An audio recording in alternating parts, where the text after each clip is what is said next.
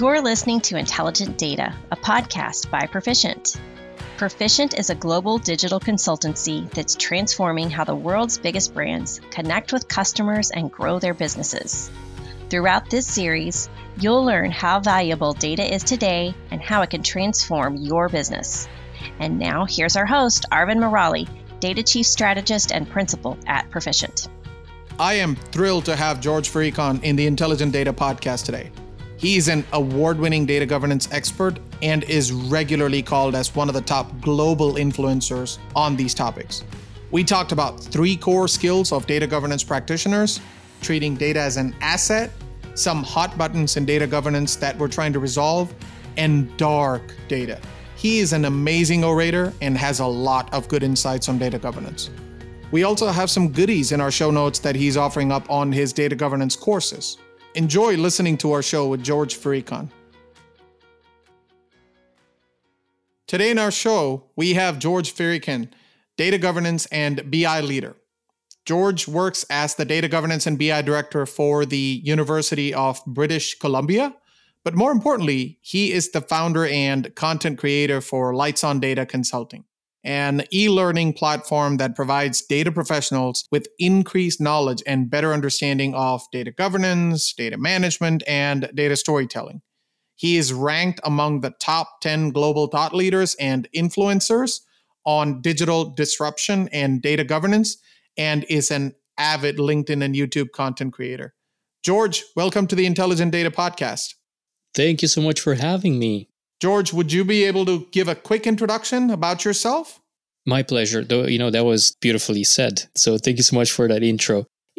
Some people call me the friendly data guy, and that's because I do love to create this educational content and really put it out there in forms of articles and courses, videos, and live shows.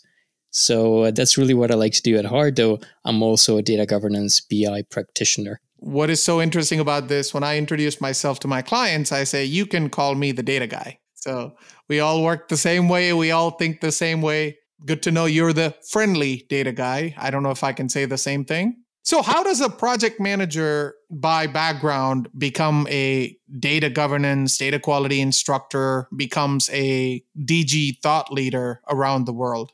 Give us a rundown of this history here. And I have to say that even before becoming a PM, I also worked as a business analyst and also programmer. So I was always kind of exposed to that technical side of things. And I think as a project manager, though, it really opened my eyes to different views on how data through its systems could impact the end user and really anybody that's interacting with that system. Gave me some exposure to the importance of data quality and why everyone should be responsible for it, why there should always be more awareness of it, and of course, as to the rationale of having data governance too. So that's kind of really propelled me into data quality, and then you can't really have good data quality without proper data governance in place. So it's this natural progression, if you will. I was surprised when I first really heard of data governance even. First, I didn't know what it was initially. And then I was very surprised to find out that it's a bigger thing than I thought, and that so many companies are starting to invest in it. And this was, more than 10 years ago, and things have really progressed quite a bit since then. I've never talked to people who have a project management background going into data governance. I've talked to a lot of data guys. You mentioned you've learned what data means to the business. How do you think your project management skills, like task-oriented or agile, those kind of skills, are they transferable to the world of data? Digital product developers have caught up quite a bit on the agile side. What is this teaching you? What skills are you transferring from project management to the world of data governance? There's a few ones, but the biggest one that stands out is the communication piece and active listening, making sure that you're not just a one-sided in terms of the requirements. It's not that from your perspective, but you're trying to get the full gamut of what's going on, what people need, and not necessarily what people are saying, but also what they're asking for, what they're needing out of it, and what's in it for them. And that's one piece. And then the whole agile management of it, of a project, really goes in, it's overlapping in data analytics as well, and in any really data field. Absolutely. I think that's a critical skill set, knowing, what the other person, what the business person is going to get out of all of this, and then translating them to requirements and subsequently to execution. That is a critical thinking skill set, or as they call it, the design thinking skill set, which is transferable, right? So many times, even in software development, I feel that we come up with these great ideas on the technical implementation side without sometimes consulting the end user or involving them throughout the process. You might just involve them in the initial phase of requirement solicitation, but then you kind of forget about it. And when you present that final product to the end user, they're like, yeah, it's good, but it's not quite what we asked for. Plus, things might have changed throughout the 6 months that it took to develop the product. Absolutely. Absolutely. That seems to be an age-old problem, agile or not agile. Requirements are not well understood. They're not well thought out. And more importantly, while we keep talking about continuous iteration, for some reason, the data practitioners seem to not latch onto it as much as the guys who design the websites or mobile products and those kind of, the world of digital, if you will, the world of experience, right? It's not so much on the data side. That's true. And I think maybe as data practitioners, we kind of like to keep our head down and do our work with that data, get those insights, and maybe not interact as much with the end user. I'm not sure. Yeah, agree. So let's get into data governance. You're the data governance guru. If I have to ask you to pick 3 words, make it 5 if you like, to describe data governance, what would they be? It doesn't have to be one word. Maybe you can make 2 words too. I'll be cheeky and I'll use an acronym if that's okay. And that's the WIIFM, what's in it for me, like you mentioned. It's data enablement and, again, communication. I think communication is maybe 80% of what data governance stands for. Gotcha. So it's WIFM, it's communication. I work with the change management team quite a bit. Nowadays, it's bucketed into a world of data literacy. So that's WIFM, communication, and data enablement. So that's an interesting word to use to describe data governance. Would love to know what that is. What do you mean by data enablement?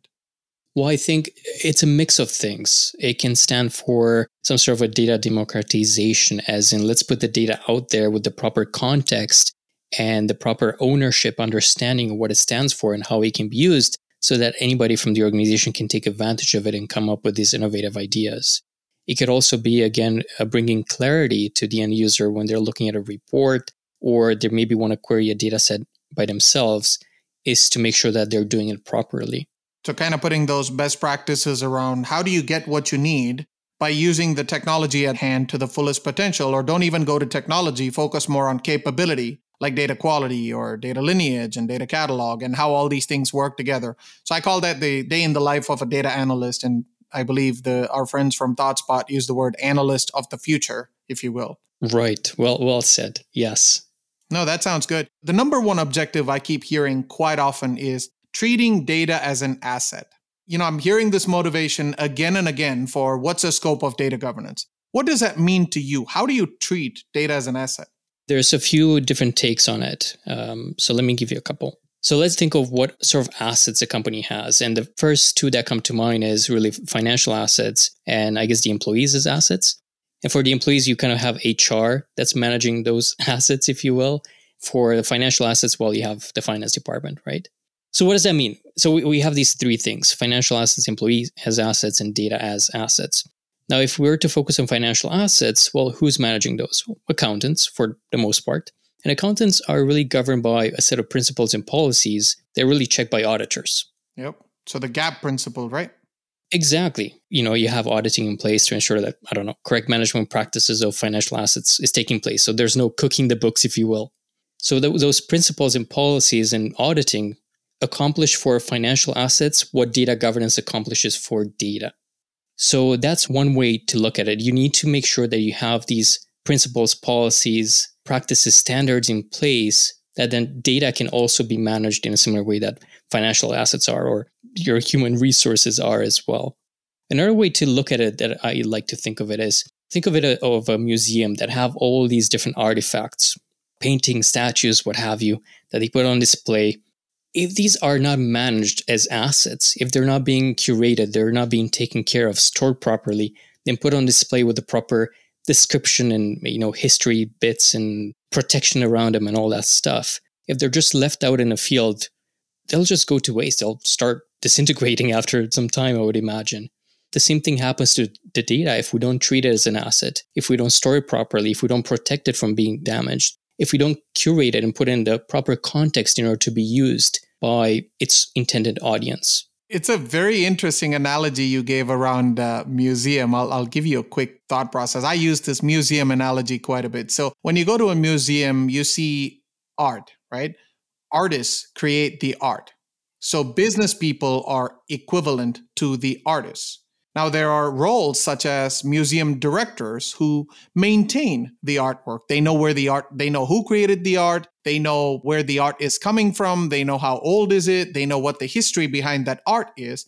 Now, those guys, you know, the curators, if you will, they are pretty much your stewards. Exactly. Now, there's also, I need to keep the museum clean. I need to make sure that it's well sanitized and, you know, the janitors, if you will. Those are the IT guys. They want to make sure that the platform at which the art is enabled, in this case, the museum, right, has to be clean. It has to have the appropriate security technology so that nobody gets into the building. It has to have the appropriate, you know, labeling technology so that when a non-art person looks at it, they know who did it, when did they do it, and what's the history behind it. So labeling, sanitizing, and keeping it clean, that's what I feel IT's job is. I use this analogy quite a bit with my clients. And then you obviously also have security in place. You might even have those architects to re-engineer some of those display rooms to be maybe split in multiple little areas, or even have the hidden corridors through which the art could be transported in and out. Yeah, that's fantastic. I'm so glad you're using the museum analogy. That's one of my favorites. Hey, listen, I noticed a lot of your LinkedIn recommendations. People say that you somehow do some magic to engage with non-technical people. That seemed to be a resonating theme in your LinkedIn. How do you do that? And what I mean by that is engage on data conversations with non-technical people. It's as late as 2020 or maybe even 2021, I believe. You mentioned communication, but that's not engagement to me. That's how do you communicate, what's in it for them, and so on and so forth. What is that art of communicating data with non-technical people? Well, I think, like you said, you need to make it relevant to them. So engagement to an individual would be different depending what their needs are, what they're thinking of, or even how they're consuming information. Some might be a little bit more visual. Some they require a personal story through which you need to pass a message, or I don't know, just a point form document that you need to pass on to them if they're more, I don't know, visual, I guess. Yeah, if they're more data-driven, then you know, probably do an extract of what's relevant for them and then send it to them so they can play with it. If they're more visual, you show them a dashboard. If they're more executive, you show them a PowerPoint. Different types of communication according to the audience on the other side, right? Exactly. And yes, it's mostly engagement through communication, but sometimes it's also through the solutions that you provide them with, some self-serve solutions or however they need to engage with the data. Right. Do you think a knowledge of the domain that the people you talk to, for example, if it's automotive or if it's retail or if it's healthcare or if it's financial services, do you think that domain knowledge is important when you have these data governance discussions? I think so. I mean, I think that any data discussion that you're having with the other person is really needs to be tied down to that domain knowledge. I think it's really one of the issues even on data science, data analytics side of things, that certain individuals, they're stepping away from it. They're not really embedded, let's say, in that business. And they start making assumptions without really validating them with that business owner because they don't know the business. They don't know some of the context. And sometimes it's off the charts in terms of, I mean, not in a good way, on some of the assumptions that are being made and they're built into these data models. And same with on data governance. Yes, I think it does help to start leading those discussions and probe the what ifs and, you know, how to's when you're trying to get the information out of your business side colleagues. Absolutely. You know, Scott Taylor was actually on the show before. He somehow found a way his 3Vs methodology or the 8/8s. I think he's going to go 9 now. But the point is, he's figured out these ways of communicating effectively in a very non-technical way, yet organize the thoughts. Because let's be real. I mean, I've seen most of the data governance to be initiated, not owned, but initiated by IT. Business doesn't usually raise their hand and say, we need data governance, right? Well, they do, but they don't kickstart it. They're not the fire starters. I've constantly seen IT, and the challenge is IT goes and talks about data models and data quality and cloud technology, and business like, okay, that's great, but I don't really care, you know? And that's when this domain knowledge, if you go talk to a digital marketing person, you need to talk segmentation. If you go talk to a salesperson, you need to talk territory alignment. If you talk to healthcare, you need to know patient engagement, right? So IT being the initiators, do you see this to be a problem? I mean, as you see people taking your classes, thinking about data governance, are they more IT audience? Are they more business audience? What do you see? It's still a mix, and you're completely right. Data governance gets initiated by IT, and often if it does continue to remain under IT, it tends to fail. And that's because it doesn't have that business involvement or business ownership. And in the end, that's where your requirements need to come from. And those are most knowledgeable about what needs to be done with that data, or how should the data serve them best. And of course, IT is a strong collaborator because they're providing the technical solutions into all of this. But they're a partner. They're not, should not be the owner. And like you mentioned, Scott Taylor, you know, is always saying that don't mention data quality to the business. They don't really care about that, right? They care about the consequences of not having good data quality. So that's the business language that you should be using with them, and same with data governance. How does it impact your business decisions without that, right? If you can articulate that, you're in the right spot. So as you're having these discussions, can you help me understand what are the 2-3 hot buttons for the people on the other side that you desperately need data governance for? And there are definitely a few. It really depends what sort of industry you're in. Let's say maturity your data is at in the organization. But for most, maybe it falls under 3 categories. The first one being we're not complying to different regulations and we're being fined constantly year after year. We got to pay these fines because we can't prove X and Y, or we can't really show who's customers we're bringing into our model for this and that, and how we're protecting their privacy and how we're not misusing the information. And there's a bunch of things.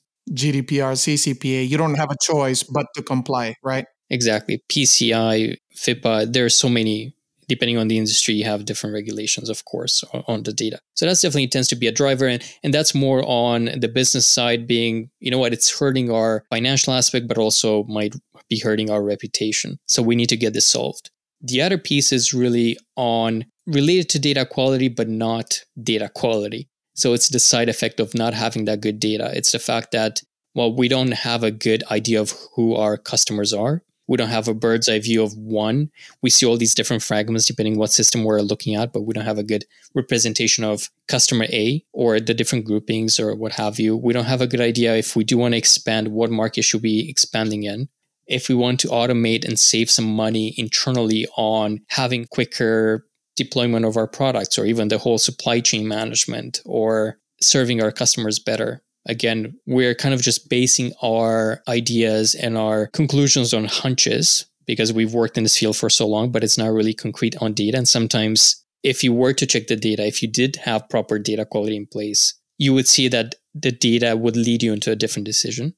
I hear 3 things, correct me if I'm wrong. I'm hearing compliance, which is obviously you don't have a choice but to do data governance, right? And the second thing, what I call as make money, right? If you use a very non-technical term. So whether you're building a customer 360, whether you're thinking about a new market to enter, you got to think about how to make money in that market. Every organization, except maybe nonprofit or not-for-profit, have to think what's in it for them. Why do I need to enter this new market? There's an opportunity for us to capture. And then the third part of it is what I call as save money. This is when you want to think about supply chain optimization, or you want to think about inventory management, if you will. Or you're thinking about how do I proactively address my patients so that they don't come back to the hospital. Every time when they go to a hospital, the hospital gets charged, and so does the payer, the insurance company, right? So do you agree? Kind of compliance, make money, and save money, and then you can bucket all your use cases within one of these 3 buckets, you think? Maybe innovation is another aspect of this? Yeah, which could come out of the sort of second one. But yes, absolutely. I'm keeping it as layman's term as possible is all. Yeah, no, absolutely. And I think so many companies have an issue with that third bucket as well, that yes, they want to save money, but they don't even know where they stand right now very well. right? They're asking how many customers do we have, and depending on who they're asking, they're getting different reports with different numbers. Mm-hmm. No, that's a fantastic point. So we have to think about where we start. We got to start somewhere, but at the same time, are we having good quality data to support our argument on saving money, right? Now, in all of this, one consistent theme is data literacy. Look, you and I know this space, so we're able to talk the way we did, right? But what about, again, non-technical people? How important it is for them to understand the facets of data literacy? What are you seeing in your engagements? So first of all, just to make sure we're on the same page, to me, data literacy refers to that ability to read, understand, create, and communicate data as information. You got it.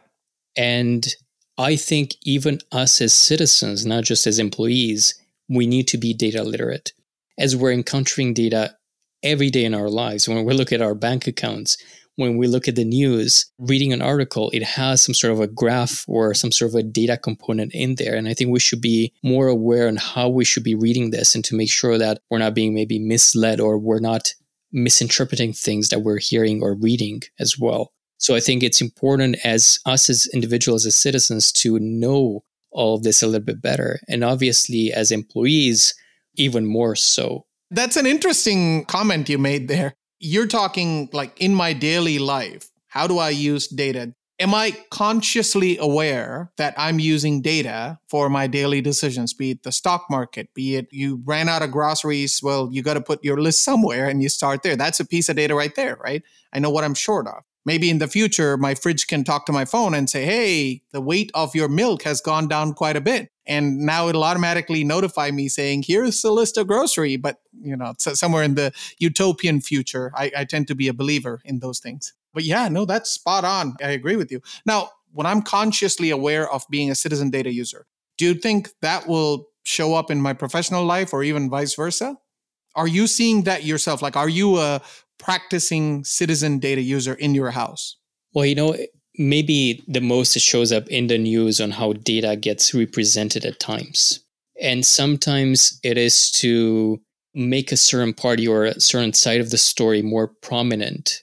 And you maybe in a way bring some skepticism out of you to make sure that you're kind of questioning and understanding the full picture and looking at how data gets represented in forms of graphs for the most part. And to make sure, you know, are you influenced here in somebody else's decision, or are you being presented facts to make that decision yourself?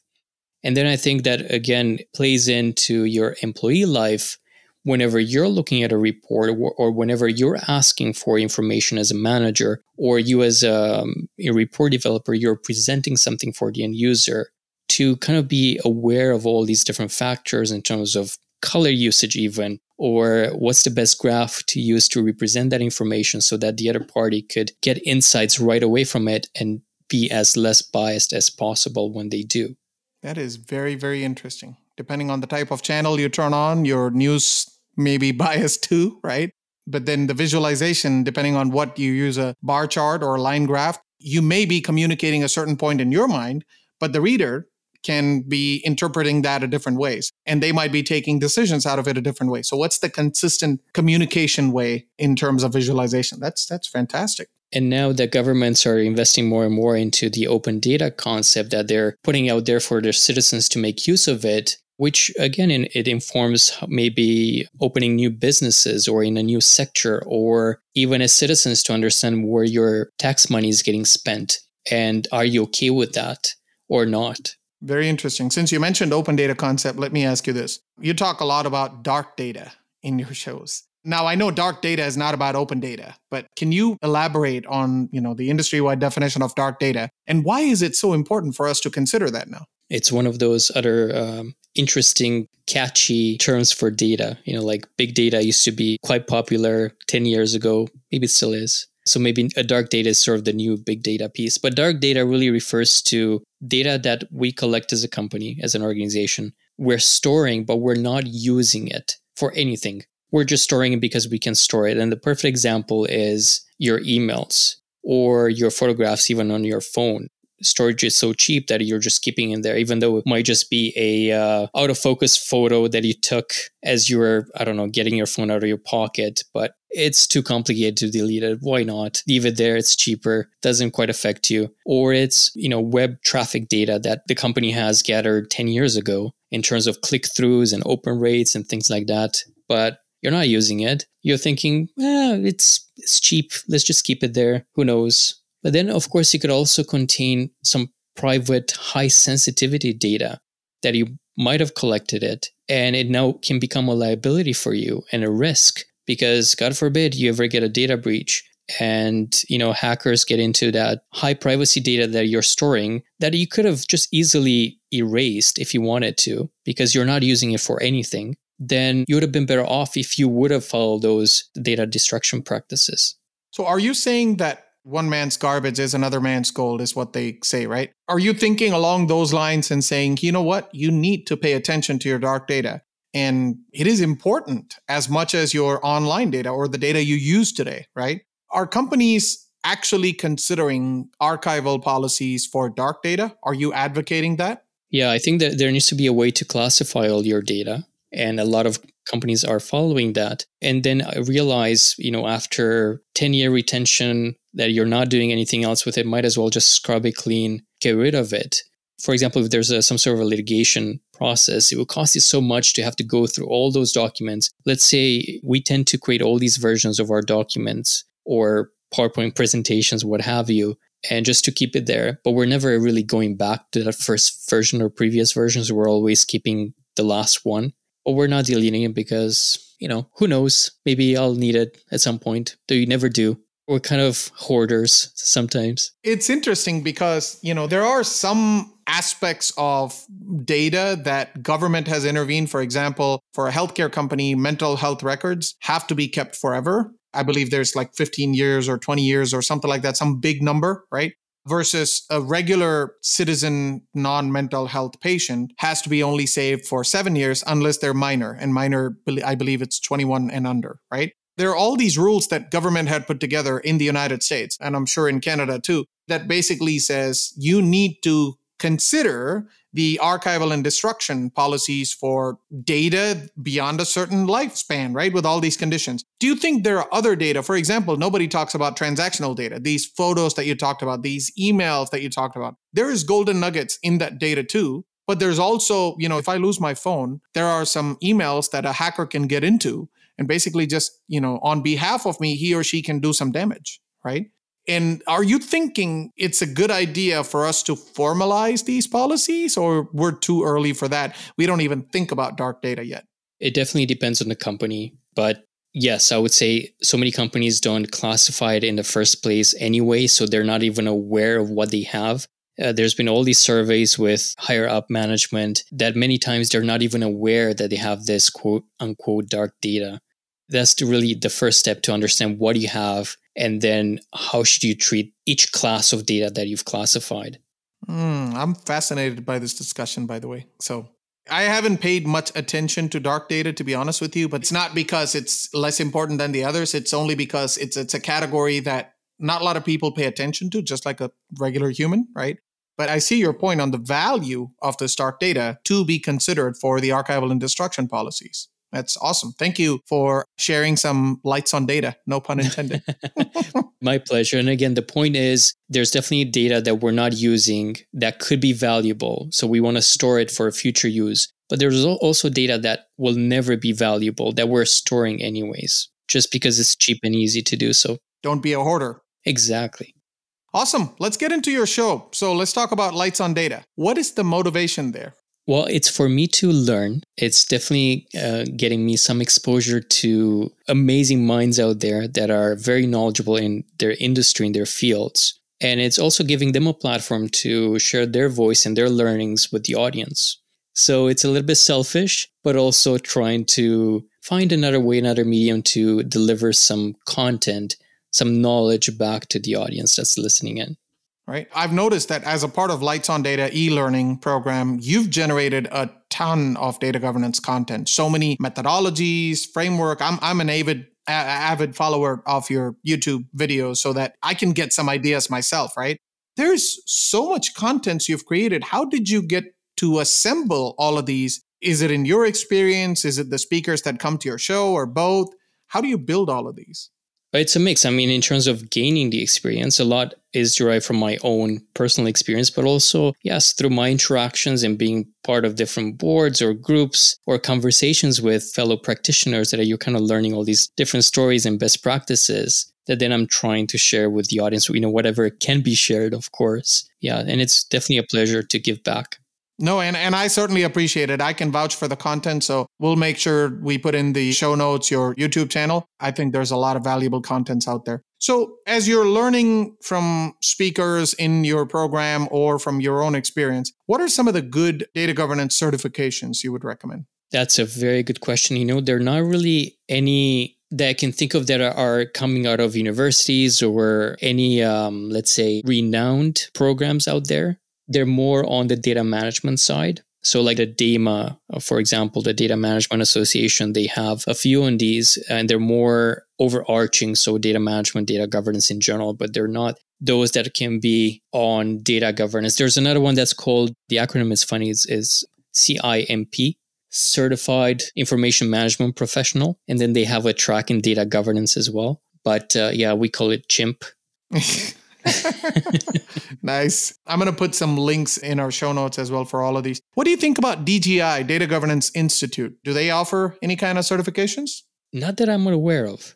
I know they're redoing their site right now, so maybe they're coming up with something. I know Dataversity is also big in the sphere in terms of data governance. They're offering courses. And usually these certifications are, hey, you've taken the course and you passed it. They're not like a PMI, you know, PMP to PMI. They're not like that is what you're saying. Exactly. Okay. And these are, in my mind, the governing bodies. So if anything, whatever is happening in the world of data governance, be it the agile data governance or providing materials, they should be able to support it. But I'm surprised to see that they don't have these. Now, you yourself have covered quite a bit of this, and I'm going down the road of career development, as you can notice, right? There are people who have asked me this question, you know, whether it's DGI or DEMA. You've done a lot of advice in your LinkedIn Live about data governance strategists and practitioners from a career standpoint. Maybe if you can summarize that in 2 to 3 minutes, that would be fantastic. I've started recently this data governance interview series where I'm trying to prepare newcomers into sort of nailing those first rounds of interviews that they would get for these positions. And it's something that I didn't have when I entered a field, and I thought it's something that people would be able to benefit from. And again, because there's no real track that you can get out of, it's not like you can get a bachelor in data governance, right? So it's not like, you know, bachelor of computer science, programming type of a thing. And that's one. But then I'm also trying to be a little bit more practical. At least from what I learned when I got into the field, there was a lot of theory involved. So now I'm trying to actually show certain frameworks or maturity models and walk them through that and what does it actually means, and not just giving them the theory about it, but also examples and templates for them to actually see what it looks like and how they could tailor that for their own data governance program. Gotcha. So these are practical tools that you can use for your everyday data governance strategy and practice. And basically you can use it for your organization. Are you open sourcing it? Meaning, are you opening it for the public? Yeah, some, and some will be part of my practical data governance courses that I'm developing right now, which maybe offers a little bit more insight and practical takeaways. But yeah, I'm trying to, again, give back as much as I can. And again, some of these also involve stories and not all name the organizations that it's referring to, but I think it's good for more upcoming or current data governance practitioners to understand how others are doing it or listen to these use cases so they can learn from it. Absolutely. And you've talked a lot about some of the other facets around data governance. For example, you discuss a lot about data science and BI, which to me is more on the analytics side, the data storytelling, if you will, right? What's your relationship in that field? Well, so right now in my university work life, if you will, so I am leading the data governance and BI department for the fundraising arm of the university and alumni engagement arm of the university. So not the entire university, but a big component of it for sure. And within our team, we also have data analytics or a data science team, if you will.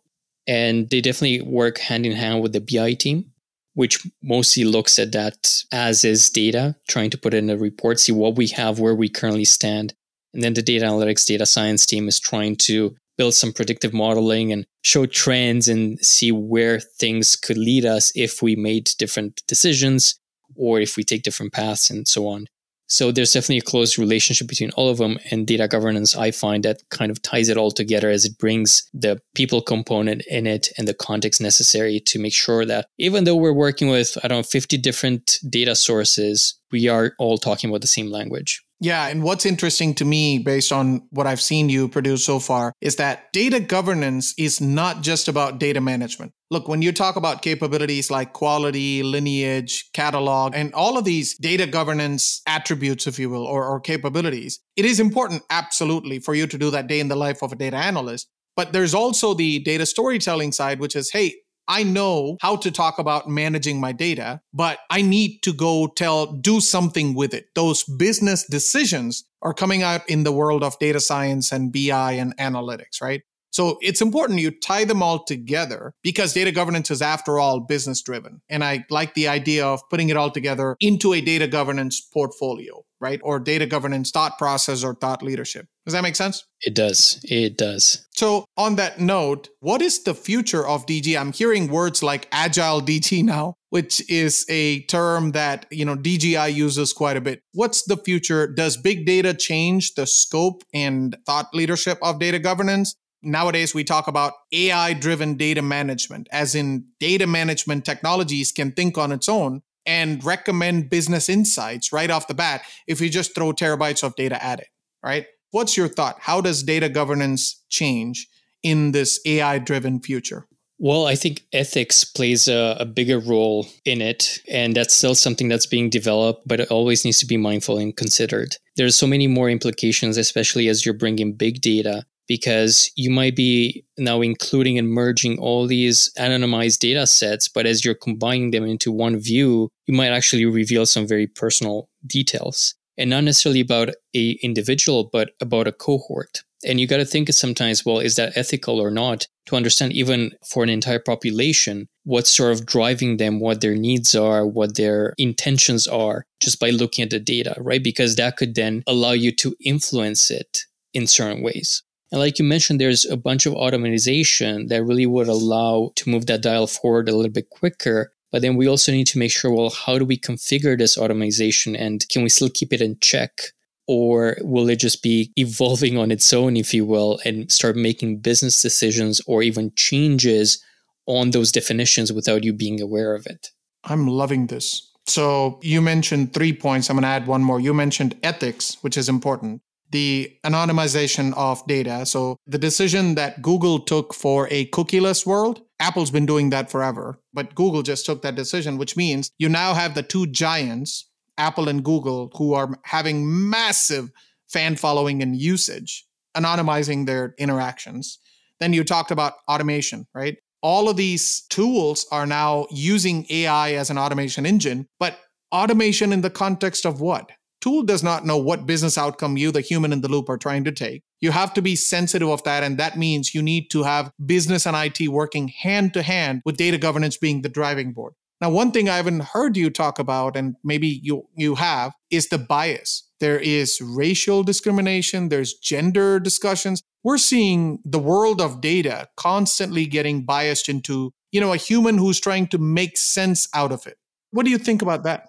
I'll share a story with you that I read recently. Maybe this was 10 years ago or so, when smartphones were all the rage, but not everybody could afford them. And I think it might have been City of Boston, maybe, that came up with this app that would allow its citizens to track where potholes are found on the street. Because the city would invest, obviously, a lot in road repairs and sidewalk repairs and everything. And they thought, let's try and put this in the part of our citizens and let them tell us where we should invest first, our funding, because we can't fix everything. So let them tell us where it's most important to focus our efforts on. And they did, and it worked great. But then they found out there was quite a bit of a bias. And actually, most rich neighborhoods were being serviced first. Why?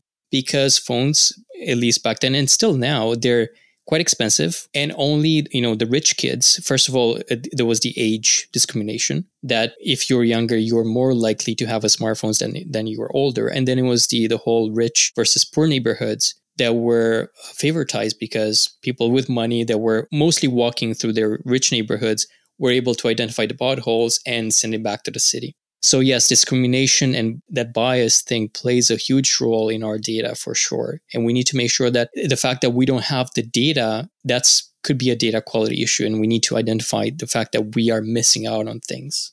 Yeah, no, absolutely. That is a brilliant example. The data scientists call it the unconscious bias, right? You don't know, you're not intending this consequence when the Boston people put that together, right?